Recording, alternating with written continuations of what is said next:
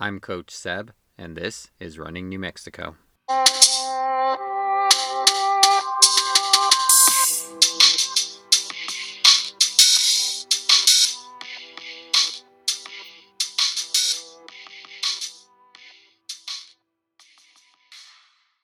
All right, joining me today, I have two wonderful former guests. I have Andrea McCardle and Sean Abeyta. Uh, both of them have, like I said, already been guests before, but doing wonderful things. Sean just finished the Houston Marathon, uh, running a 240 something. I forgot to write down the time. And, and Andrea is was his coach for this, as long as doing uh, running with confidence and coaching some other people who ran on that day. So, welcome both of you. Thank you. Thank you. Yeah, 246.58.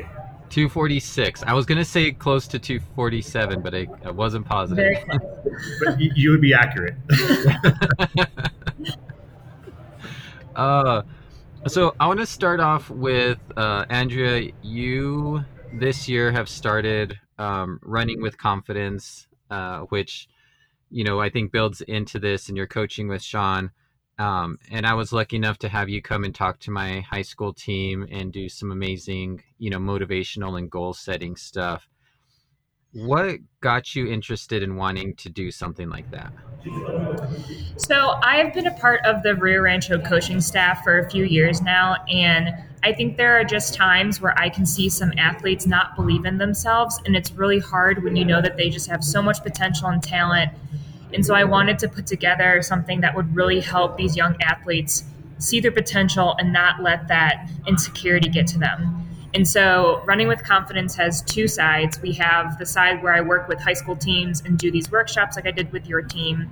And we just go over where some insecurities can stem from and then how we can combat that. And then the other side is some individual coaching. Right. And it, and again, like anybody listening, if you coach high schoolers, please check it out. I'll have links to it. It it it was awesome. The kids got a lot from it. Um, obviously, some kids more than others, just because that's the nature of it. Yeah, totally. but in the moment, I mean, they were really engaged and and really had a lot of fun with it, and um, it, it was great to see that and see them really focus on things that I was trying to teach them about and you were able to come in and really like no okay here's how here's how you got to look at it and it was Yeah. it was great And sometimes, honestly, it just is about hearing it from a different voice. Like, coach says it five times and it doesn't resonate, Right. but a new person says it once and you're like, oh, yeah, that sounds great. it's it's kind of like I'll get this from parents every so often like oh I've told them to do this so many times but you know coach says it and hmm then it goes it's it's always that you know numbers Yeah. Sometimes it's like listening to your parents, right? You know, you should listen to them. It's just like the coach, but you're like, eh, you know, I'm going to, we'll just nod and smile and do our own thing later. But you get somebody like this coming in, you're like, yes. oh yeah exactly I mean you get someone who's run division 1 you know a sponsored athlete all this stuff and their ears perk up like wait what As you're walking away going, I've told this to them like a hundred times. and They won't listen to me. She says it once and they listen. exactly. uh, so, how did the the individual coaching stuff come about? Because, like you said, you've been helping out with Rio Rancho for a while. When did you decide you wanted to start kind of coaching, um, you know, athletes that were, you know, done with high school, done with college? So I started doing this, I want to say it was three years ago. I worked with a woman and we just kind of put a block together and then she ran with it. But she would text me once in a while and ask questions or mention that she wasn't feeling strong in this way. How can she change what we've already written? And I just really, really enjoyed it. You know, I've always really enjoyed coaching.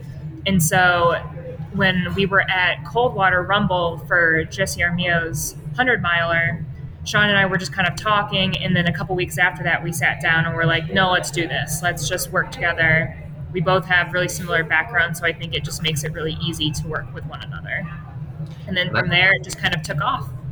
That's great. I was going to ask how you guys came to that uh, decision how you, how you went decided like okay well, I want to work with you as my coach.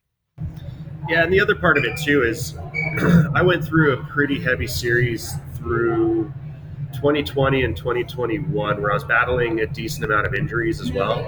And so I think a lot of that had to do, you know, if you remember from our past, you know, interview, I took more or less a 15 year break between college and when I started running again a few years back. And I think it was really easy for me to just go, kind of back in it. Let's go and start tackling a bunch of these really steep goals.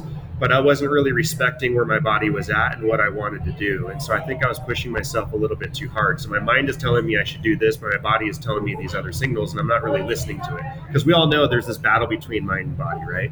And so I was like, you know, it might be good to have another some other eyes on this to kind of just go, hey, let's pull the reins back a little bit. Like maybe you're being a little bit too aggressive, and let's, you know, listen to your body and and maybe, you know, try some of these other routes, and hopefully we can get to that same goal, but we can do it in a little bit more of a of a healthier manner. You know what I mean? So it wasn't like as I don't think it was as much going you know, I don't know how to put my workouts together and that's why I'm getting injured. It's more or less like I'm seeing some progress and I'm trying to make these jumps, like take these shortcuts. And ultimately it's turning into certain injuries and whatnot. And, you know, Andrea's done an amazing job, obviously, throughout her running career.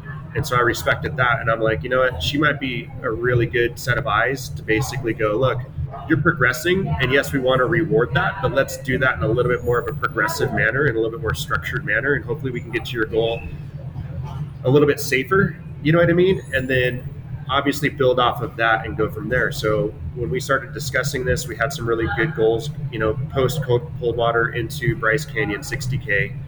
And the training block was was challenging, just like any new tra- training block when you try different stimuluses. But I started seeing a lot of really, really good progress. Bryce turned out really, really good, and we both made a decision after Bryce. Hey, let's like get your body healthy and get it get it right again because I was still trying to. I, I had developed plantar fasciitis through the training in the in the Coldwater, unfortunately, in one foot, and then past Coldwater, it developed in two feet. And so I was like, I had it in my left foot and my right foot, and I ran Bryce with it in both feet, which was super rough. And that wasn't her; that was residual from my past training. and there was a period through that training block in Bryce where I actually was able to get past it, mm-hmm. and I it, it went away in both feet.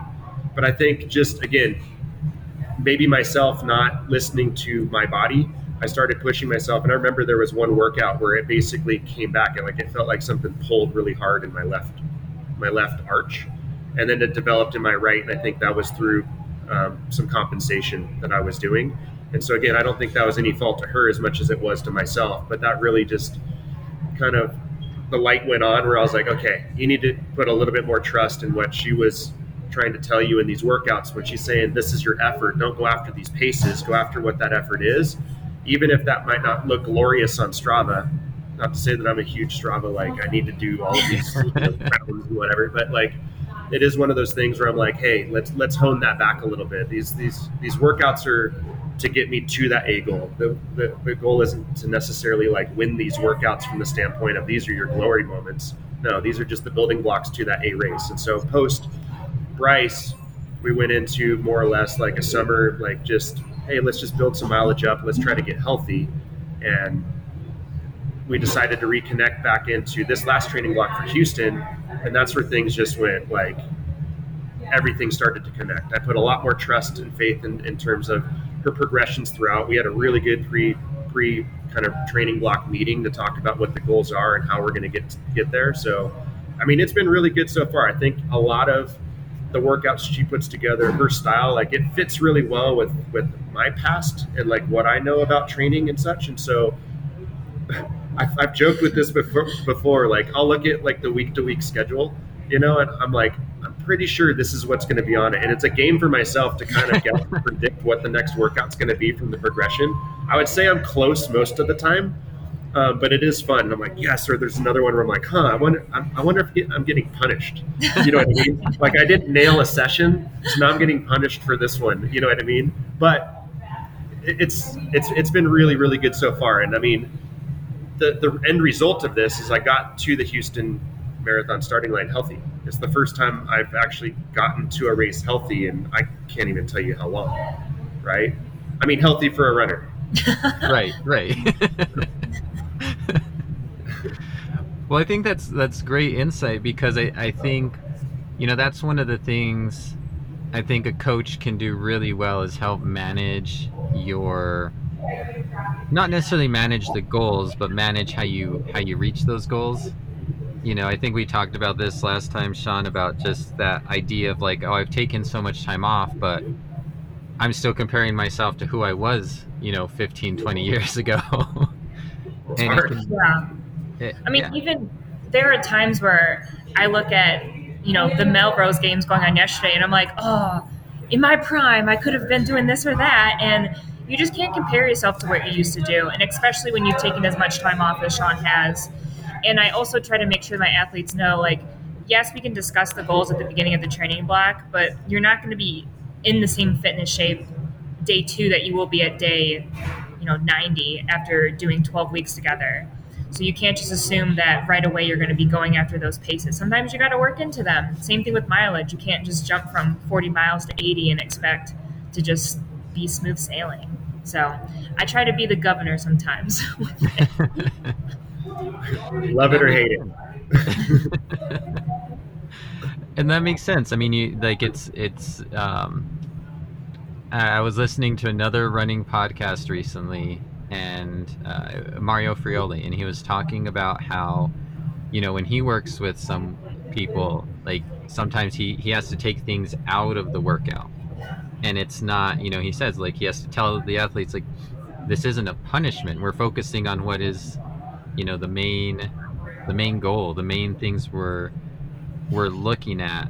Um, and and so it kind of like you said uh, andrea like that governor like okay like this is the goal. So these are the steps to get there in a healthy you know you want to get to 80 miles? Great. Okay we're going to start at 40 we're going to go to 45 maybe pop up to 47 maybe drop down a week you know like all of those little steps that you know someone else who's just like eyeing that 80 they just want to go you know straight to it.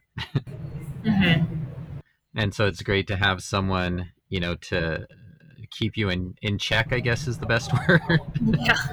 Well, the other part of it too is I think we all have in our own minds what we think is what you need to do to get to your goals, right? So you talk to a lot of different runners you're like, well, what do I need to do to be successful in a marathon in this particular example? A lot of people will tell you, hey, you know, if you want to if you want to get to these time goals, like X time goals, right? maybe you need to do somewhere between like a like 80 to 120 miles a week depending on how long you've been running and what the goal is this that and the other but a lot of people are like hey if you could try to get to 100 miles a week that's going to be awesome the reality is not a lot of people can get to 100 miles a week without getting hurt right mm-hmm. so it's not realistic for a lot of them but people will still try to do it and then they get hurt right and then they either have to pull out of it or they can't train and then they get to the starting line without the fitness they were hoping for they have to readjust their goals things like that for myself, I, you know, I've always had it in my mind, hey, this is what I want to do. I've tried to hit certain mileages and I found like certain breaking points. And this was an interesting one where at, at our pre-meeting, she was like, hey, we're going to try for a little bit lighter volume. And initially I was like, because it's that stereotype, right? It's like, I need to do this if I want to be successful. And I was like, I don't know if that's necessarily going to get me there. And so there was a little bit about like, well, what about this? What about that? And I'm like, you know what? I trust it. You know what I mean? Like, we'll get there. You know what I mean? And I need to not like be so locked in that I have to do this because that's what the running community says I have to do. I think the idea is you have to do the right workouts. You have to do it in the right progression, right? You need to make sure you have the right base fitness to be able to handle those goals. And I mean, it in this case it works. I mean, my average volume you know, for I wouldn't say average, but like my, my peak volume that I held for a consistent period of time was in the low 70s. That's really, really low, I would say. For like competitive marathon training. For, yeah, for I'll just say for like a sub three hour, you know, low 70s is probably pre, on the low end of what people would say is safe to run. You know what I mean? I, I think most people would ask you to run probably closer to the 80 to 90 range, you know, to be able to hit those marks. Well, I think I, I think that's great because there are so many people who, like you said, I mean, it's almost impossible for people to get to hundred, you know, miles just healthy. But then you throw in work schedules and family schedules and all of that stuff, you know, 50 to 70 is somewhat manageable. And yeah, I mean that's you I think up. that's reasonable for for the average runner. You know what I mean with the work schedule and things like that. So it's it's it's a lot to ask for somebody to go higher, and a lot of people just don't have the ability to handle that kind of volume. And more is not always better. I think what I've realized over the years is every single person in every single race has this ideal volume to uh, intensity ratio that you need to go after. You know, when when Sean will train for more 5K at work, we're even going to lower the mileage, but because the intensity's increased, so you can't be running 70 miles high volume, but then also going really hard in the track all the time. And so, I think that's what's really hard for some people to realize is there's an ego in the number of mileage you run, you know? But if you're running 100 miles, but you get it to the starting line all taped up and miserable, it's not worth it to me. I'd rather have people go in a little bit fresh and then really enjoy it and want to do it again. I, I, I love that. That's that's great, and I, I think, you know, I've had a in my own coaching, I've had some people, um, some kids and parents who've been like, oh, well, they should be running more mileage during track. I'm like, they're racing two miles. They're, it's not like they need Yeah. a ton of mileage. You need enough to stay fit, you know, enough for that aerobic, and so that two miles isn't feeling crazy. But it, but you know, it's that speed that we're really honing in on, and you can Mhm. only do so much of that before getting hurt. Right. And again, that's a different ratio than the 5K training. A little bit more speed, a little bit less volume. So, yeah, I think there is just kind of this desire to run more miles. And especially if you're around someone who can handle 120, 140, you want to try to run more, but it's just not meant for everyone. I definitely can't run that high a mileage. So I think when some people that I train can't either, I'm like, I'm with you. Don't worry. Yeah. It'll take a moment to get used to it, but you'll be happier. Yeah, Yeah. and that, that was that was the trade off. Let's lower the, the volume a little bit so we can increase like the workouts that we did implant in there. The workouts were going to be harder, but this just allowed us to be able to recover off of those a little bit more, so that, the quality could be more quality, right? While I, and I could still get some aerobic stuff in there for sure. You know what I mean? And I was only on a six day a week running cycle too. Like I, I run six out of seven days, and that's my choice. That wasn't something that she had designed, but she worked around that because I know I'm not getting any younger, you know, and I just feel like it, for me, I started doing this maybe about a year ago, where I took Mondays off as an example. For me, that's that's also a good work day. You know what I mean? Where it's the start of my work week. That's where I try to get the most of of, of my work done but also like it's really hard i know a lot of people probably relate to this when you go out and you're doing marathon training like you just your your energy's just constantly zapped you know what i mean so that's like the one day where i could be fresh i could really focus on work get all of that get what i need to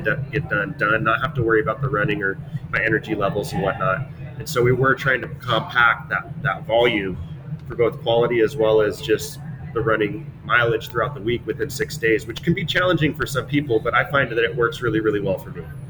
And I also like now I don't let anyone that I train do seven days a week usually, just because I think I don't know. I so I used to be very against taking a rest day. I mean, I would go six weeks at a time and then be like, I feel like trash.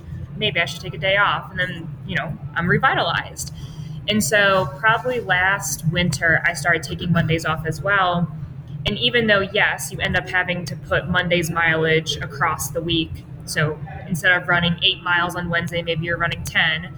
But I just think overall you're so much in a better place for doing that. And so almost all my athletes do five or six days, just so that way there is that time to rest. And again, yeah, you have things outside of running that you have to accomplish. So I think having that rest day allows you to not feel guilty about choosing life over training. See, and I, I like that. I am personally, I'm a, I get, I like my seven days, even if it's just a mile or two, super easy. And that's just my own personal, like, again, I, it's that, I think it's part of that mindset of like, if I don't get that run in, I just don't feel as good. Yeah. But yeah, it, it's it's not it's not for everybody, right? Just like different mileage, you know, like you got to figure out what works for you. That seems to work for myself really, really well. Um, you know, some people they have to run seven, and, You Yeah. know, and I'll tell you, when I first did the transition, taking that day off was hard. Mhm. The, the first couple of weeks, I was just itching, and like it was hard to focus on work because I'm like, I need to figure out how to get this extra energy out. Normally, I'd be running. Yeah. You know, like should I get on the bike? You know what I mean, or should I do something else as like a cross training thing to try to fill that void? Could this be like, you know, a weight training day or something of that nature? And instead, I was like, no, just take it completely off. So after the first couple of weeks, it became a lot easier. Um, but yeah, I mean, that, again, I'm not saying that everybody should do this.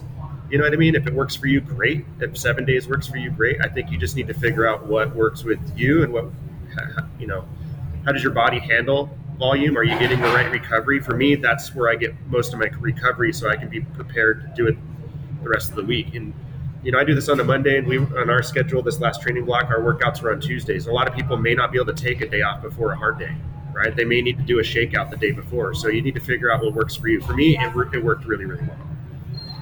No, and I, I like again. I think that's great, and I think, like you said, it's whatever works for for each individual person. I think there's a lot of coaches and programs now that really call for six day a week runs, and then you know if you want something, you know, some sort of easy, low impact um, cross training day or something.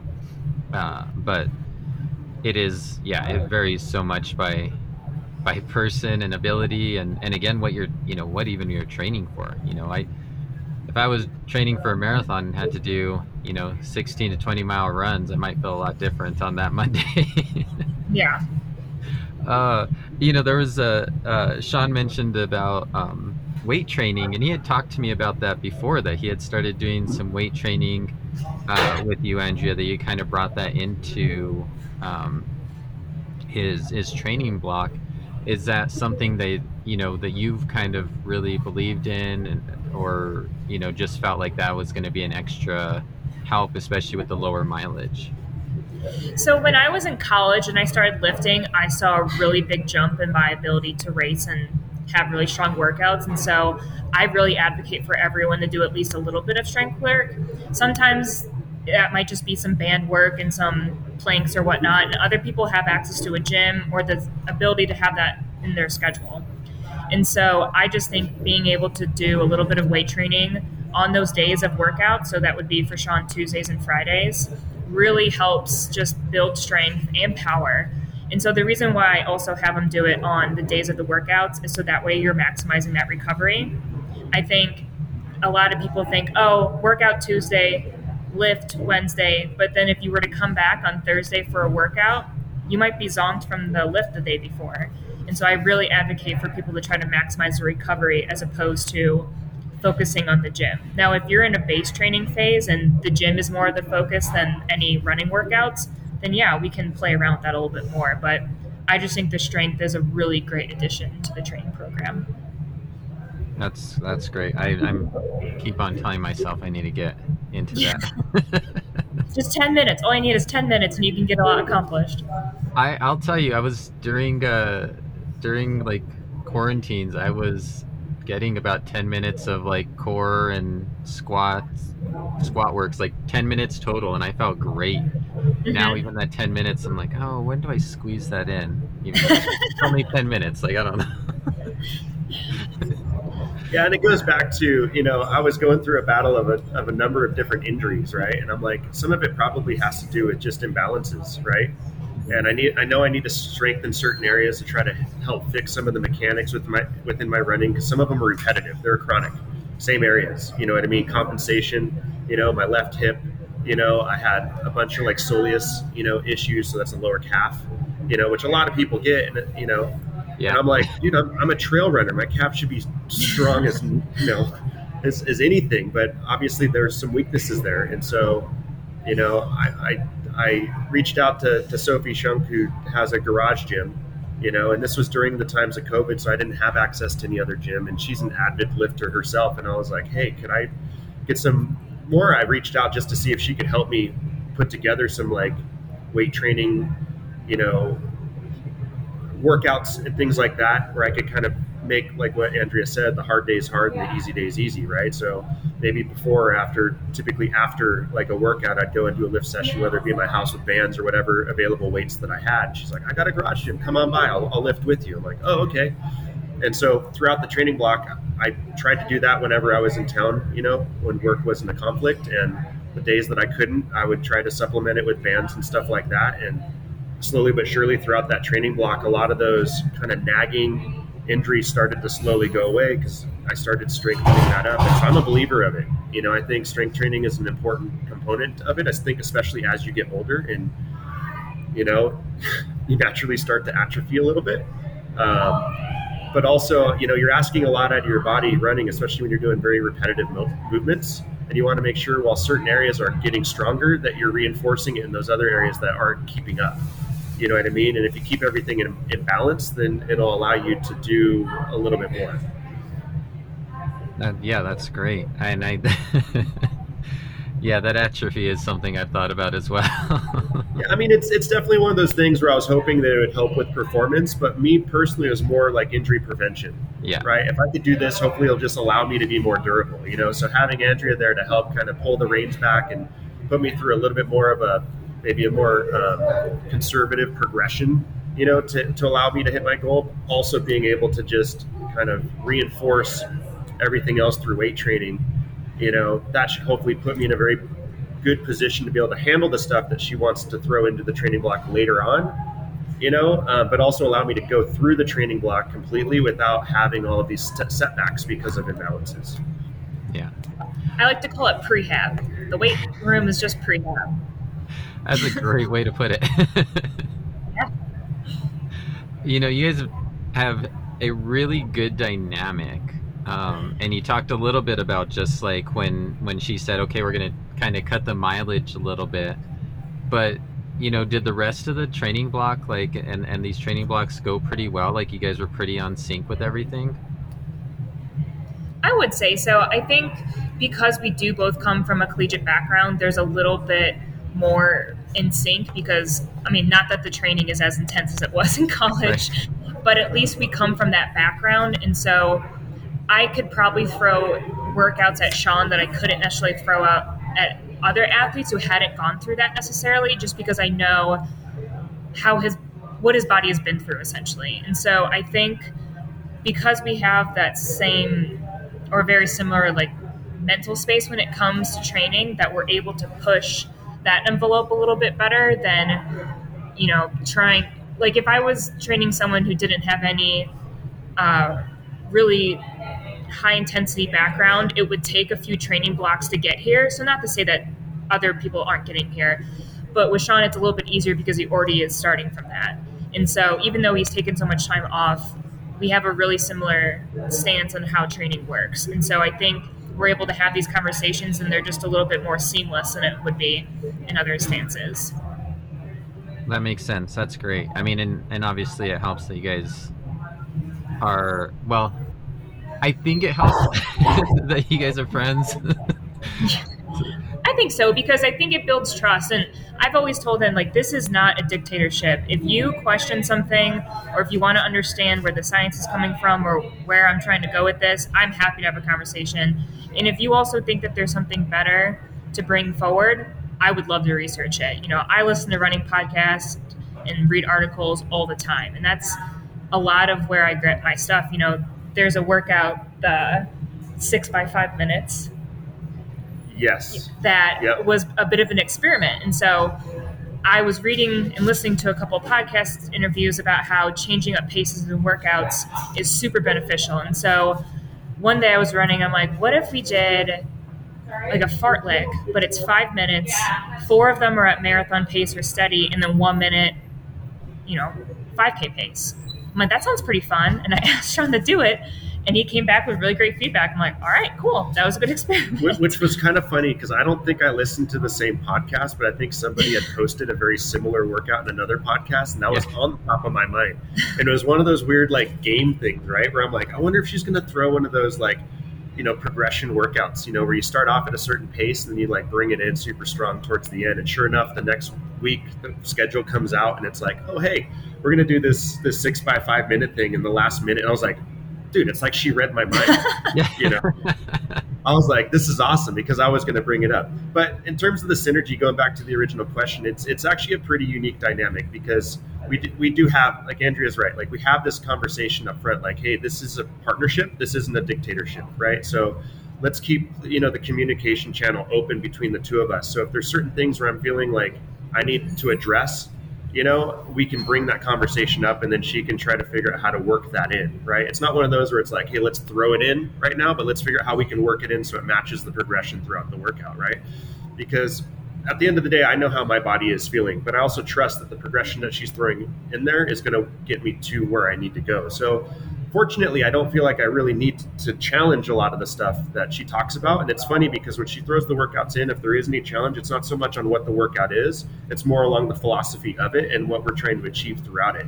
So I know that when I'm going in there, it's not a matter of let me just hit those marks, but what is the goal of this workout and how is it getting me to that next workout?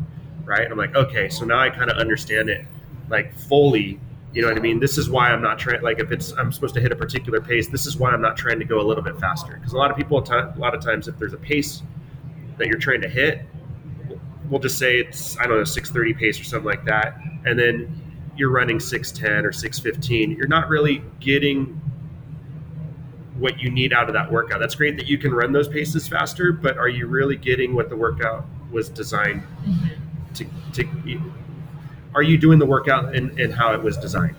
You know what I mean? So it's not to say that you need to be so hard on that 630 pace, but getting within that range, maybe the stimulus is trying to get your heart rate set at an aerobic level. And when you jump down to that, say 610 to 615 for that individual, maybe you're going a little bit too anaerobic.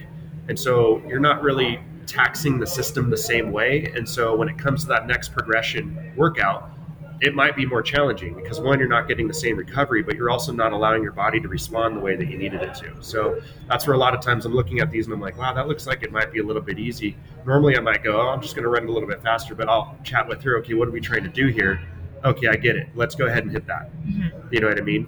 And I've tried to get a little bit better at when I put out the week's logs and there's a workout that might seem a little bit easy, I try to explain of why we're doing it. So sometimes that's just getting the neuromuscular component down. And with marathon training, I think that's so important.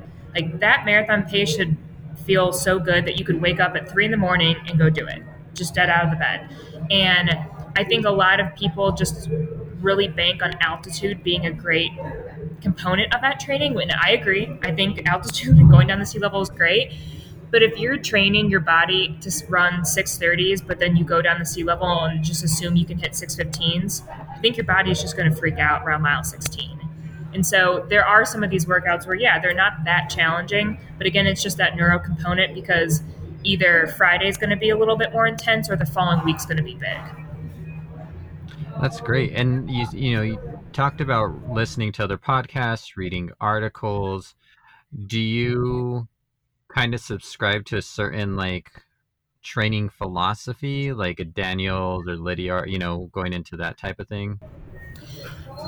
I think my training philosophy is a bit of a hybrid. And so I do think there are really great benefits to periodizing your training. However, I think that, especially for someone who has done the collegiate style, that can get super stale because you're just doing the same thing. Because what I like to do is three weeks up, one week down for a little regeneration. And if you're doing three weeks straight of broken tempos, you know, five by eight minutes, five by 10 minutes, that's going to get really boring really quickly. And so I try to do a little bit of a blend where it's mostly periodized, but then, you know, let's say you're in that middle training block, there's probably going to be one or two workouts that are more of that marathon pace or what the last block will be. And there's going to be a couple that will be more of that VO2, which was what the first block is. So I try to, you know, keep it mostly periodized, but again, for the mental, and I think it's nice to change things up. Your body gets a little complacent running the same pace, and then I also think by mixing it up, it prevents this little bit of adjustment period between the phases. So that way your body's not like, wait, why are we all of a sudden just going steady? you're kind of like, oh yeah, I did this once or twice. You know, just move, keep moving, keep it streamlined.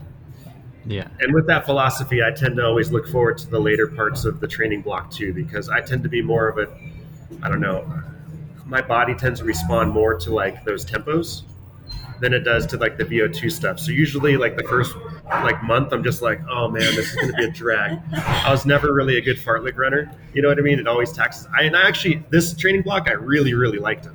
You know what I mean? But this was, I mean, generally when those come up, I'm like, okay, this is going to be a really rough start. You know what I mean? But I'm like, if I can get through this, then I'll get to the workouts that I really like. that, that's great. Uh, you know, I mentioned a little bit earlier, Andrea, that you had uh, two other runners that you were coaching, um, uh, Sophie and uh, Victoria, that um, have also been previous guests on here and they both ran a half marathon that weekend. Mm-hmm. And so, you know, was is your kind of relationship with them pretty similar to what you have with Sean? Um, similar but different. Yeah. so, what's nice is Victoria and Sophie both come from pretty intense training backgrounds. Obviously, Victoria was such a stud at Adams State, and Sophie actually comes from more of a soccer background and then was able to do some competitive running after college. And so, what's nice is Sophie's strengths and Sean's strengths were opposite in a lot of ways. So, Sophie is super fast in the track, but was not really sharpened in sense of her strength. And so, her and Sean just started working out together in the middle block when you were doing all those mm-hmm. broken tempos and Sophie was kind of tagging along, and you could just see every week she was getting stronger and stronger. And I was like, "Hey, Sophie, are you working with anyone? Because I would love to be a part of whatever training block you're trying to accomplish right now." And eventually, we did start working together, and it was great because I think she just benefited so much from one having a training partner, as her and Sean did a lot of the stuff together, and two, sharpening that strength even though it was probably a little painful at first, ended up benefiting her so much. And we still kept some track work in, out in there for her because it's fun and it should be fun. You know, I'm not going to, just because you're really fast doesn't mean you're never going to do a track workout. It just means that's not going to be the focus of the sharpening. Um, and so that was really great because she wanted to break 80 and she did, and she even won the race. And so that was super exciting. And then Victoria was coming off of that Bigfoot Bosque 50K and she had never done an ultra. I think she told me she hadn't run over 13 miles in like four years and then just decided to sign up. And so we initially got together and it was a little bit more recovery oriented. And we didn't have too much time to work together before that race. But even just a few quick, I mean, I think we did three weeks up, two weeks down before she raced. And even then, there was just a lot of strength and so much potential there that I'm like, as soon as she finished, I'm like, I hope you are so excited about this half and that you want to do another one. There's a few in the spring I want you to do. Um, so it's just cool. You know, everyone has a little bit different background in terms of what their lifestyle looks like right now. But like, you know, Victoria just started teaching, she's taking classes, she's got kids where, you know, Sophie's at the lab, Sean's doing the Oakley stuff and going on uh, trips to go make sales. And so it's kind of interesting in that sense of not everyone has the same schedule, but it's really cool seeing everyone excited about everyone else's goals too. Yeah. And that's why I'm also hoping. I mean, I'm very team oriented. I think that's why I always enjoyed cross country. But I'm really hoping to, in the next couple weeks, to put together a monthly group run where all the athletes I train are invited to come meet either at the Bosque or in the foothills and just drink coffee. And that way, it feels a little bit more like a team, even if you know, we're not all training for the same stuff. A lot of us have easy runs on Saturdays, and so we can just at least have some camaraderie there. That's awesome. I love that. yeah. And it's it's cool, like the like you said, the different styles and everybody's different backgrounds.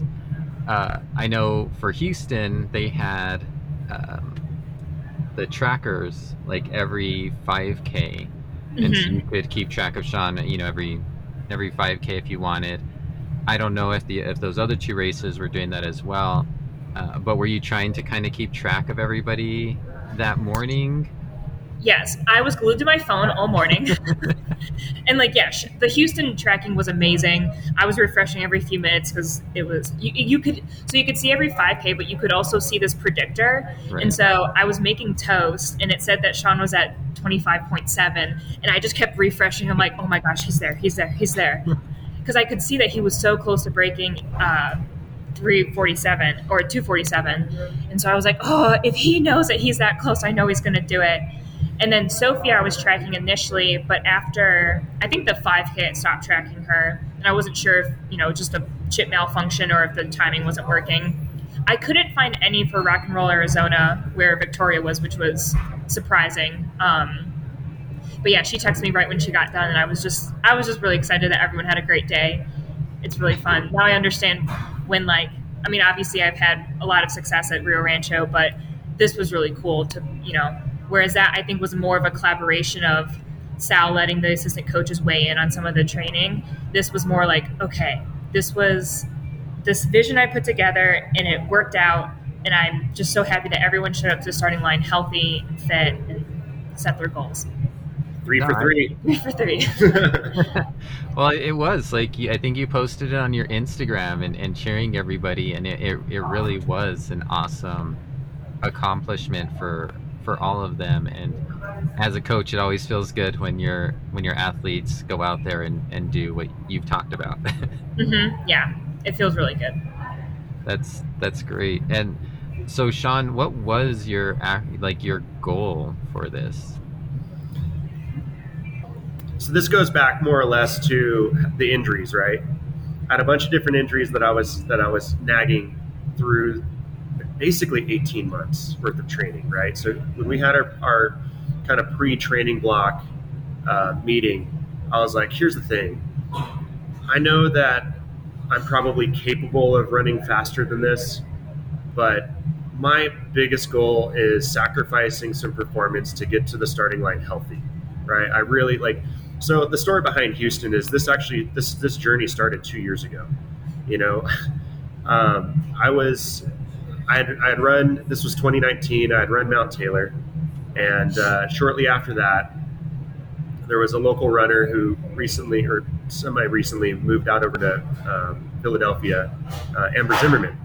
And so she was training for CIM, trying to hit the Olympic B standard at the time, which was 245. And she would she, she was pretty close on her previous attempt. I think less than a minute from hitting it. It was like 15 seconds or something. You know, so it was, it was pretty dang close. So she was pretty adamant of trying to do this at CIM. And um, I, we had a couple of months, you know, she was training by herself. And I was like, hey, you, would you mind if I just hopped into a couple of workouts? Maybe I can, I can help you along the way. And she was like, yeah, I'd love some company. And then I found out her paces and I was like, I don't know if I'll be of help, but I'll, I'll try to You know, long story short, um, I started training with her. I started getting really, really fit. Well, that year, a lot of races were starting to sell out. And I was like, well, I wasn't planning on doing a marathon, but because I'm fit, I might as well try to do something to showcase it. And I looked at CIM. It was it was sold out. And so I was talking to a good friend of mine, uh, Mark Quinones, right over at I think you've had him on the podcast a couple of times. Yeah. Over executive chef at, at Moss, and he was like, "Hey, I'm going to do the half over at Houston." they might have some openings uh, for the marathon. I'm like, oh, when is that? he's like, you know, Jan- mid January, and I was like, that might be kind of a long ways off. I was kind of hoping for something in December, but maybe I can hold my fitness until then. Um, so signed up for that. Fortunately and unfortunately, um, going into about around New Year's, I developed a stress fracture in my left tibia. So I had to withdraw from Houston it, it just wasn't worth the risk of trying to run a marathon on a on a stress fracture. So I deferred from that. Um, I had the option of deferring it for two years, but I didn't know we were going to have this big COVID outbreak. So I was like, right. I'll just do it a year. And then 2020 came rolling. Well, I guess that was 2020. 2021 came rolling around, and they decided that they were going to make it a virtual. And I'm like, I'm not spending that kind of money for a marathon to do a virtual, especially at altitude, right? Right. And so I deferred again and so this was two years going and so it, it, was kind of one of those things where i don't want to do this race with it being on the calendar for so long and put so much risk out there to fail. Like i really want to go out there and have this be a really strong race. So that pre-meeting was let's get there healthy even if that sacrifices performance. I still want to try to get a, a respectable time but i want to kind of put the odds in my favor to be able to have the best success possible. And then she had a really good point too. Like, let's try to make sure that you get a, such a positive experience out of this that you potentially would want to do another one because you never know. You might actually be pretty good at the marathon. And so, you know, I'd hate for you to have a poor experience because we just try to go full send, throw the kitchen sink at it, potentially bonk at the typical, I don't know, 18 to 20 mile mark, and then have a na- negative experience and not want to do another marathon again. I was like, that's probably a good idea. So it's not that we were ultra conservative. You know what I mean? I think we were still kind of pressing the limit to an extent, but we we weren't necessarily trying to see what my body was fully capable of this time around, right? And the, she she was like, "Hey, let's let's try this. Like when we get to the marathon, the ultimate goal is to try to finish thinking that you might have been able to go maybe like five minutes faster, right? And who knows, you know, if I crossed the line this time and it was a full five minutes, but I know I could have gone faster this time around. So I think from that we we, we came up with a goal of of you know trying to dial it in you know, and I'll, I'll be honest, like the early part of the training block, I was like, I don't know, like, mm-hmm. you know, on paper, this pace seemed like it was doable, but I don't know. But throughout the training block, I just kept getting stronger and stronger and stronger. And that confidence kept building and building and building. And it's always, you're always jumping into something of this distance with a bit of a question mark. But I was getting pretty dang confident that, that what we had done, like we did what we needed to do to hit that goal. And there were times throughout the training block where I would hit up Andrea and I'm like, I think we need to make the goal time faster. And she's like, nah, let's let's stay where we're at. So well, initially you wanted to do 250, right? No, the original I think was like 240 to 240, and you were like, let's split the difference, right? Because I think she was more like, hey, let's think about like 245 to like 250, and I was like, how about closer to 245? And she's like, how about like 248?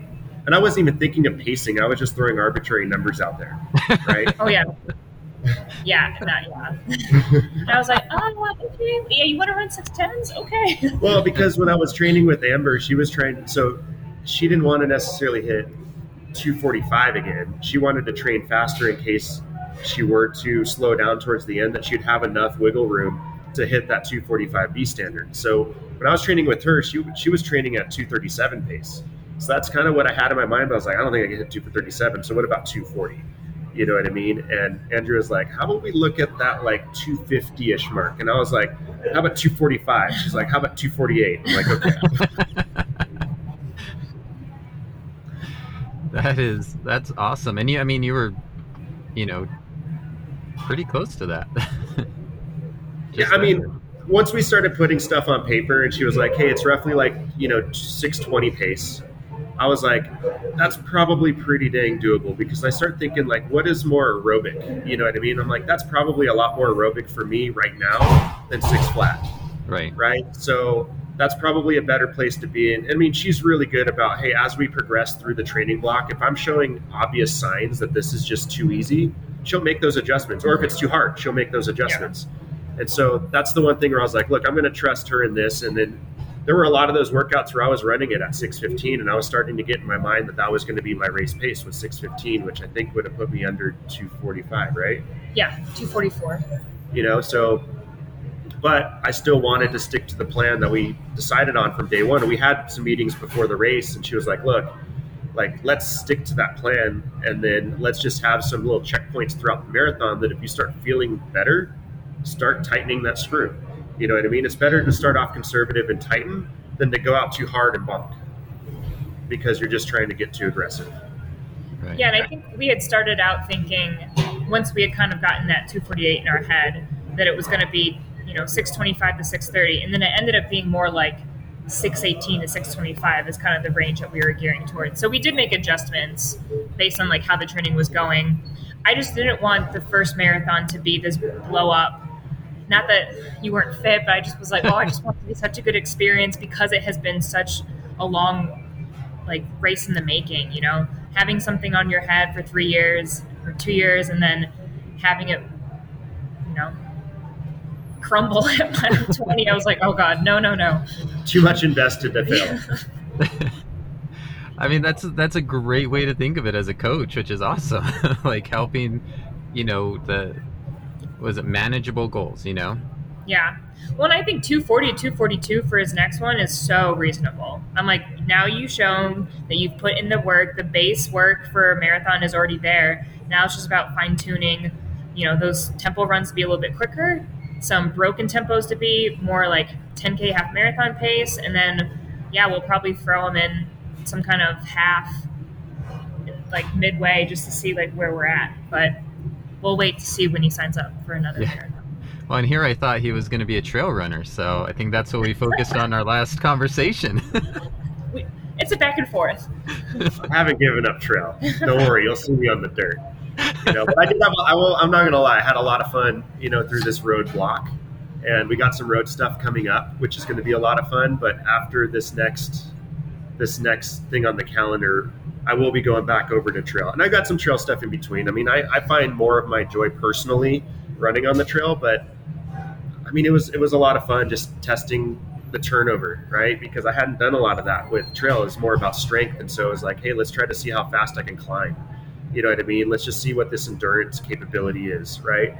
Thinking that like, uh, you know, turnover from college days and stuff like that, I'm not going to be able to hit it at my age, and I don't know if I have enough time, and I'm going to get diminishing returns and things like that. But you know, she's shown me, and and I think that was part of it too. Like going through Bryce, you know, getting that base um, adaptation through her style, which I hadn't been doing when I started running again, right? Um, I think set me up for this next one too. So that was also part of that success. It wasn't just like, oh, I started with Andrea, we did this training block and had amazing results. I had I had some really good progression through Bryce, but I think the biggest progression I got out of uh, working with her was the second training block, which was this Houston one where those adaptations finally were absorbed, my body started responding in a positive way, and then I started seeing these really, really big ramp ups, um, you know, and, re- and, and, positive responses from a lot of those workouts, like week to week, or I'd see them every other week or something like that. Where I'm like, wow, I remember doing this, you know, back in I don't know March or April, and the results were significantly different. Yeah.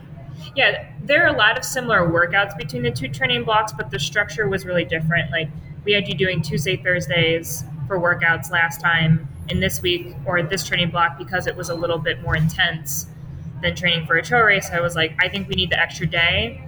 And we don't also need to focus on back to back long runs at all, training for a marathon like you do for some trail racing.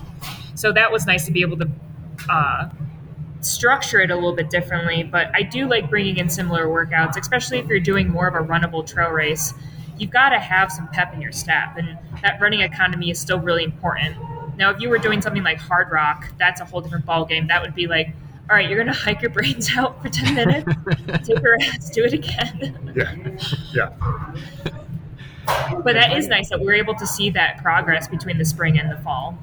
Yeah, and it, it, was fun to look back at some of those those workouts that were similar as of just a point of comparison because a lot of times they're not in the exact same spot of the training block, but they're in similar areas. So my fitness should be somewhat like I don't know, proportionally mm-hmm. You know what I mean? And it was really cool to see the progression. You know what I mean? Where I'm like, wow, over there I was doing like this. You know, I look at my notes from the workout. I'm like, yeah, I was saying like I felt like really exhausted, or this was a really hard workout. And this time around, I felt like I was getting complete control. You know, I could have gone faster. You know what I mean, or whatever. You know what I mean? And it, maybe it was just a weird situation on that day. I just felt really, really good. But I think overall, I just I, I feel like I absorbed that first training block really, really well. And again, it's that consistency of just staying healthy, more or less, getting into this next one, and those adaptations already being there. My body having a little bit of that muscle memory, you know what I mean, and being able to actually respond to it this time around, rather than kind of freaking out because of this unique, you know, um, uh, stimulus. Right. And Andrea, how does uh, your running fit into all of this? I feel my running has taken a little bit of a back seat lately, not because of the coaching. I think I just need a little downtime after Bryce. I went all in plus some, so I think I just needed a little bit of a reset period here. Um, but I've said to Sean and Sophie a few times, I'm getting way more joy out of seeing their progressions than I am my own training right now. So I don't know if this is just kind of a shifting of the tides or if this is just momentary, but I just she'll, she'll, be back at it. we'll see. She'll be back at it. I am motivated to join them for the track a little bit this spring. I'm like, I won't do the same paces, but maybe I can redline on the track with you guys. I love. I mean, I I get you, Sean. Like, and, and even Andrea. Like this, the trail stuff so intrigues me. But I'm still like because uh, we talked about this when when I had you, Sean. Like I, I had a similar kind of thing where I took a long break from running, and now I'm like, I want like how quick can I get? Like how close to what I used to be? Can I can I kind of you know get down on and and so it's it's fun to you know hear you talk about you know seeing how close you're getting and um, you know you going out and doing the uh, the Masters Championships with the Dukes and everything and Andrea talking about you know well I, I want to join them on the track and kind of redline a little bit like I, I love that idea too because you have to mix it up because that's what keeps this fun right? Yeah definitely. Well that's something I told her at the at our pre-meeting too I'm like I know you might have a particular plan kind of like going through that crazy mind of yours, but I also want to throw in a bunch of these random races, which I'm sure I put a, a couple wrenches, you know, in the gears by doing that. Cause it's like, oh, we're shifting some stuff around. It's not like it was all pre planned on that day, too. Like, these are the races I'm going to do. Right. It's kind of like, hey, in two or three weeks, I'm going to throw this in. How can we work it in? right? She's like, uh, okay, I think we can do that. You know what I mean? But one of those things was, and that was kind of part of the theory, because I think we, we listen to a lot of the same stuff. So we both have a hybrid sense too. And I think there's new things coming out in terms of training philosophies and how, co- how coaches are throwing it in, how athletes are responding to it. And there's a lot of things that are intriguing. And I wanted to kind of try some of that as well. And she's very open to it. But I think she's been looking at a lot of that stuff too. And so that's where I think it, it's worked really, really well. Um, but needless to say, I was like, hey, if we're going to say we're going to do these paces at 5K, and I haven't done a 5K in three years. You know what I mean? Like, what does that even mean? Right. You know what I mean? I'm throwing a kind of an arbitrary number out there in terms of what I think I can run a 5K in. So I'm like, I'm going to go run a 5K and see what it is. You know what I mean? And if I if I mess up that 5K, that's my 5K pace. Yeah. You know what I mean? that's just what it is, right? And then as the training block goes along, I can try to like polish that up but I was like, let's do a couple 5Ks, let's do a couple 10Ks. And it doesn't necessarily mean that every 5K and 10K that I do has to be like a goal race. You know what I mean? We talked about this, and a lot of those, it was like, hey, we'll throw some type of workout in there, right? So I want you to, so there's a plan. We want you to do this, and then you can do this. You know, do this, and then you can have like the dessert at the end. You know what I mean? But I need you to hold this because all of this is basically for the marathon, right? we're not just doing this just to see what you can do in a 5K. This is part of that progression too. Yes, I'll let you race, but this has to work in towards your end goal, which is the marathon. That's that's awesome. That's fun. Yeah. There's only one race I said no to. Which it was a Friday. It was a Friday text about a Saturday morning trail run, like a 30k, and I was like, uh, I don't know. I don't know if I can work that in. trail's always on my mind. oh, that's funny. but it's a great relationship and I love that. Like it's it's part of the reason I wanted to have you guys both on here and talk about this. Like the way you guys are talking about like you know, oh well, you know, this is what I wanted to do. So I just kind of texted her and she's like, well, okay, we can work this in, but this is how, you know, finding that middle ground. And even with the paces that you're training for the marathon, like finding what's going to work to make it feel like you're getting everything that you can out of it while still making it like, I'll come back and do another one. Yeah. And I think it's really important, you know, when he brings these races forward and couple of the other athletes are doing that as well is I try not to say no because if that's what you think is fun and is going to bring the training block joy, then let's do it. You know, this isn't a job. None of us are Jim Walmsley out there. And so I think it's really important to still be able to keep joy while working hard. Yeah, that's great. And I think that's kind of a a great spot to kind of wrap up. Um, you know, I just have one more thing before we get to our music question, uh, because Andrea, you've been not only doing this coaching and coaching all these people and you're running with confidence but you've also been doing the uh, dukes youth club as well. And mm-hmm. that's going to be starting up with uh, with track here soon right? Yeah so we'll be starting at the end of march. I don't have the date on hand but it's right after spring break. We'll start and we'll be doing three days a week. Uh, two of the days will be at the, the track and then We'll be hosting, well, I guess we won't be hosting, but we'll be going to some meets. Um, it's a little different setup than we're used to. Um, obviously, our first track season was within COVID time, so that was just kind of a, I don't know, very interesting experiment. And then uh, this season, it sounds like they're putting out some rules that we're still trying to siphon through and figure out how to apply that to the training and the meets. But yeah, it's super fun. As you can tell, I just love coaching. So Yeah. whether it's you know the six year olds or the 40 year olds, it's, it's fun. Um, and the you know I ran into one of the kids I coached last night at the grocery store, and she runs up and gives me this huge hug, and I'm like, this is fun. Like, you know, I just love that it brings them joy, and if I can help show them that running is fun and not just a punishment for other sports, you know, that's really special. So are you saying that Sean does not run up and give you hugs when he sees you? No, not at least in the grocery store. And I'm probably harder to manage than those kids too. I don't know. Sometimes it's like wrangling cats. I, I just, I mean, I know that the youth club does a lot of tag games. Did you play any tag out there, Sean? I could think of a scavenger hunt for you guys. There you go. there we go. There we go. I'm gonna need a minute before I can do a 10k though. oh, well, that's awesome. Like I said, I just, I, I had seen um, the Dukes post about it recently, and so I wanted to make sure I, I touched base on that as well because I think it's a, a great thing that you're doing on that side as well, with along with every other amazing thing that you're doing. So. Yeah, thank you. And if anyone listening is interested, you can head over to the Dukes Track Club Instagram page, and there should be a link so that way you guys can sign up and get more information. and I'll tag the Dukes on this as well. Perfect. All right. The the question that you two have been looking forward to.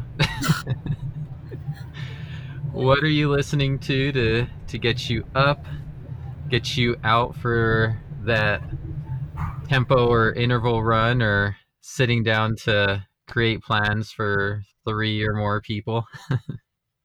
So I got my, well, my wife and I bought her, my wife, a new car this past summer, and she ended up getting a Sirius subscription through it. And I haven't had Sirius, and I can't tell you how long. So before it was just some type of Apple streaming or Spotify or something like that.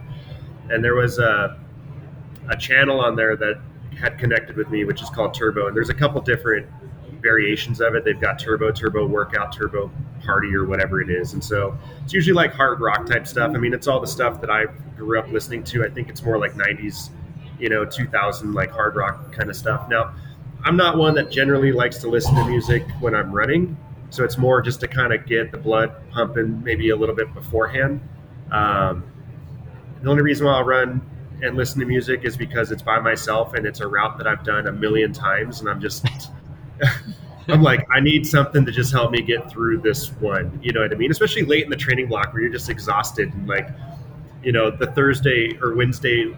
Well, with this training block, it was like workout and then medium long run the day after. And so you're tired and you're like, oh, I got to do 12 miles Ugh, by myself. Okay, let's let's see if I can either find a really really good long podcast or let's see if I can find some music to kind of mix in there. So that's generally what it is. Otherwise, like we talked about before we started recording, it's the ambient noise of just the wind blowing across my face. awesome. Andrea? So I have this playlist on Spotify, and it's called Tempo Tunes, and it is a wonderful mosh of everything. You've got a little bit of Britney, a little bit of Lil Wayne, a little bit of just random electronic beats, and it's a hit. So it just has anything on there that would sound good running to. So usually, if I have a workout ahead and I'm not really in the mood to do it, like I'm gonna have to throw some tempo tunes on to get through this. so if anyone awesome. wants tempo tunes, reach out and I'll send you the playlist. There we go. um, like I said, this has been a lot of fun. I enjoy both of you so much, and to be able to have you guys back on and and talk about this, you know, collaboration, working together, and it working out so well is is just great for me. Like I, I really enjoy seeing you guys doing well. It's so awesome. Um, is there anything else you'd like to add before I let you go? I mean, if you're trying to get information about coaching, you should probably go to the Running with Confidence website. Um, I don't want to advocate for all the athletes that she can take on, although she could probably take on a bigger load. I could take on a few more. but at the very least, I think there's probably a lot of people out that are that are probably seeking advice through coaches, trying to figure out like who's out there, who they can connect with, and maybe it's not Andrea, but maybe there's some others. Like I feel like she's pretty connected throughout you know, Albuquerque, if not Albuquerque, the state of New Mexico. So even if you were just looking for advice as to which coaches are available and how to connect with them, I think going to the Running with Confidence website and reaching out to Andrea, she might be able to connect you with somebody, and hopefully you can find somebody that you can mesh with, mm-hmm. right? Because you know, even if you're not looking to be competitive, I think coaching is still kind of important just to get an idea of structuring something appropriate so you can stay a little bit more injury free and enjoy the more, you know, the fullness of what the sport offers. And if you're lacking motivation but have a goal in mind and want a little bit of help getting yourself out the door, I think having a coach is a really great way to do that. And if you have any questions and you need some advice, I mean, you can always DM me on Instagram or something like that. Not to say that I have all the answers, but I'm, I'm happy to to, to you know throw my two cents at, at any of the questions or at least forward you along to who I think might be able to answer that you know a little bit more accurately.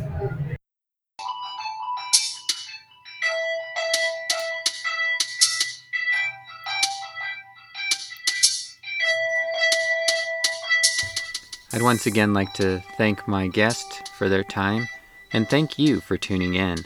If you have the opportunity, please rate and review wherever you listen to your podcasts, or just help spread the word. Music was provided by Philip Friedman. You can follow him on SoundCloud at DJ Teach. You can follow me on Instagram and Twitter at RunningNM. Feel free to drop me a line or shoot me an email at runningnewmexico at gmail.com if you have any questions or know of someone who should be interviewed. In the meantime, keep running, New Mexico.